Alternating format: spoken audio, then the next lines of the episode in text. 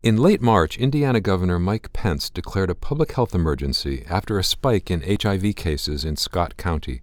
The executive order he issued allowed the county to implement a temporary needle exchange program for injection drug users, some of whom had switched from prescription opioids to heroin or injectable opioids after policy reforms created obstacles to prescription drug abuse. I'm Stephen Morrissey, managing editor of the New England Journal of Medicine, and I'm talking with Stephanie Strathdee, Associate Dean for Global Health Sciences at the University of California, San Diego School of Medicine. Dr. Strathdee has co authored a perspective article on the Indiana HIV outbreak and the prevention of similar outbreaks. Dr. Strathdee, you write in your article that Indiana is one of many states that don't explicitly authorize needle exchange programs, and that even states that have such programs can't use federal funds to support them. Can you tell us a bit about the history of those regulations? Why were they implemented in the first place? Well, there's been a number of barriers to the provision of sterile syringes through needle exchange programs or even pharmacies or over the counter. Currently, only 28 states have removed or have never had prescription requirements or drug paraphernalia laws in the United States, according to the Law Atlas from Temple University. You mentioned that there's been an increase in hepatitis C cases in the years before this outbreak, especially in central Appalachia. How was that increase understood? Wasn't it seen as a warning sign that an outbreak like this was possible?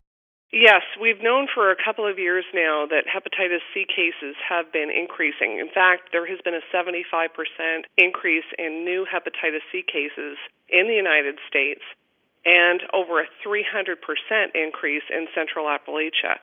And we've certainly seen an outbreak of hepatitis C among injection drug users in Indiana, in the same region where we've had this HIV outbreak among injection drug users. So, looking at Indiana, is there any precedent for a state like Indiana declaring a public health emergency or taking other action to override these needle exchange laws during an outbreak? Well, there are many other ways to remove the barriers that exist for providing sterile syringes to injection drug users. And explicitly authorizing syringe exchange programs is one way to do it. But unfortunately, that's only one possible way of dealing with the problem. When syringe paraphernalia laws and drug paraphernalia laws still exist, then there are barriers to people accessing syringes even when syringe exchange programs are legal. So, for example, in Indiana, it's still required now, even though syringe exchanges are legal, it still requires that someone provide their identification in order to purchase a syringe. And some injection drug users will not have identification.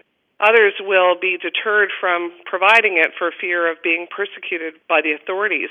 And currently, if someone has a syringe and they haven't obtained it from the syringe exchange program, then they can still be arrested for carrying that syringe, even if there's not drugs in it.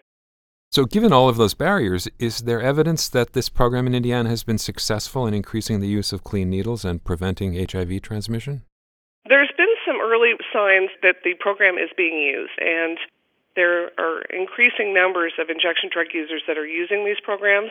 The problem is that it's only open a limited number of hours per week and not in the evenings when most people are going to be wanting to access sterile syringes in their use of drugs.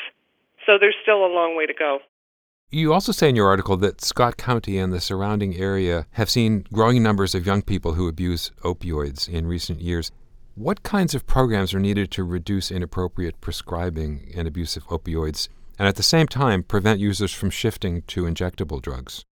Well, I think that it's a multi pronged problem and it needs a multi pronged solution. First, providers need to be aware of the potential misuse of opioids and there are prescription drug monitoring programs that exist. In fact, Indiana has had one for quite some time now.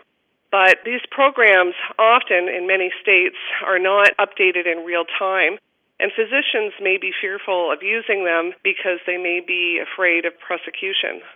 Are there any states that have successfully addressed the opioid addiction and misuse problem? And if so, what lessons might they have for the rest of us? Well, we're seeing that this is a problem that is not just faced by Indiana or Central Appalachia. We've seen a huge increase in overdose deaths across the United States in recent years. And I think that it's very important to not just make needle exchange programs available, but to also increase medication assisted treatment, which includes opioid substitution therapies like methadone and buprenorphine. And with the expansion of Medicaid, it should conceivably increase the availability of these drug treatment programs to the people that need them the most. But the states that are delaying the expansion of Medicaid are seriously undermining access to these life saving therapies by people who need them the most. Finally, looking both at the states and the federal government, do you think this Indiana outbreak will encourage changes in needle exchange laws? Certainly hope it will. We have a federal ban on the use of federal funds to support needle exchange programs. There are 228 needle exchange programs around the United States. However, many of them are operating under the threat of closure or if they're only supported through private funds. When they're operating as illegal programs, that means that the ancillary services that surround them, such as HIV and hepatitis C testing, referrals to drug treatment, naloxone treatment, all of these types of services are either unavailable or in very short supply.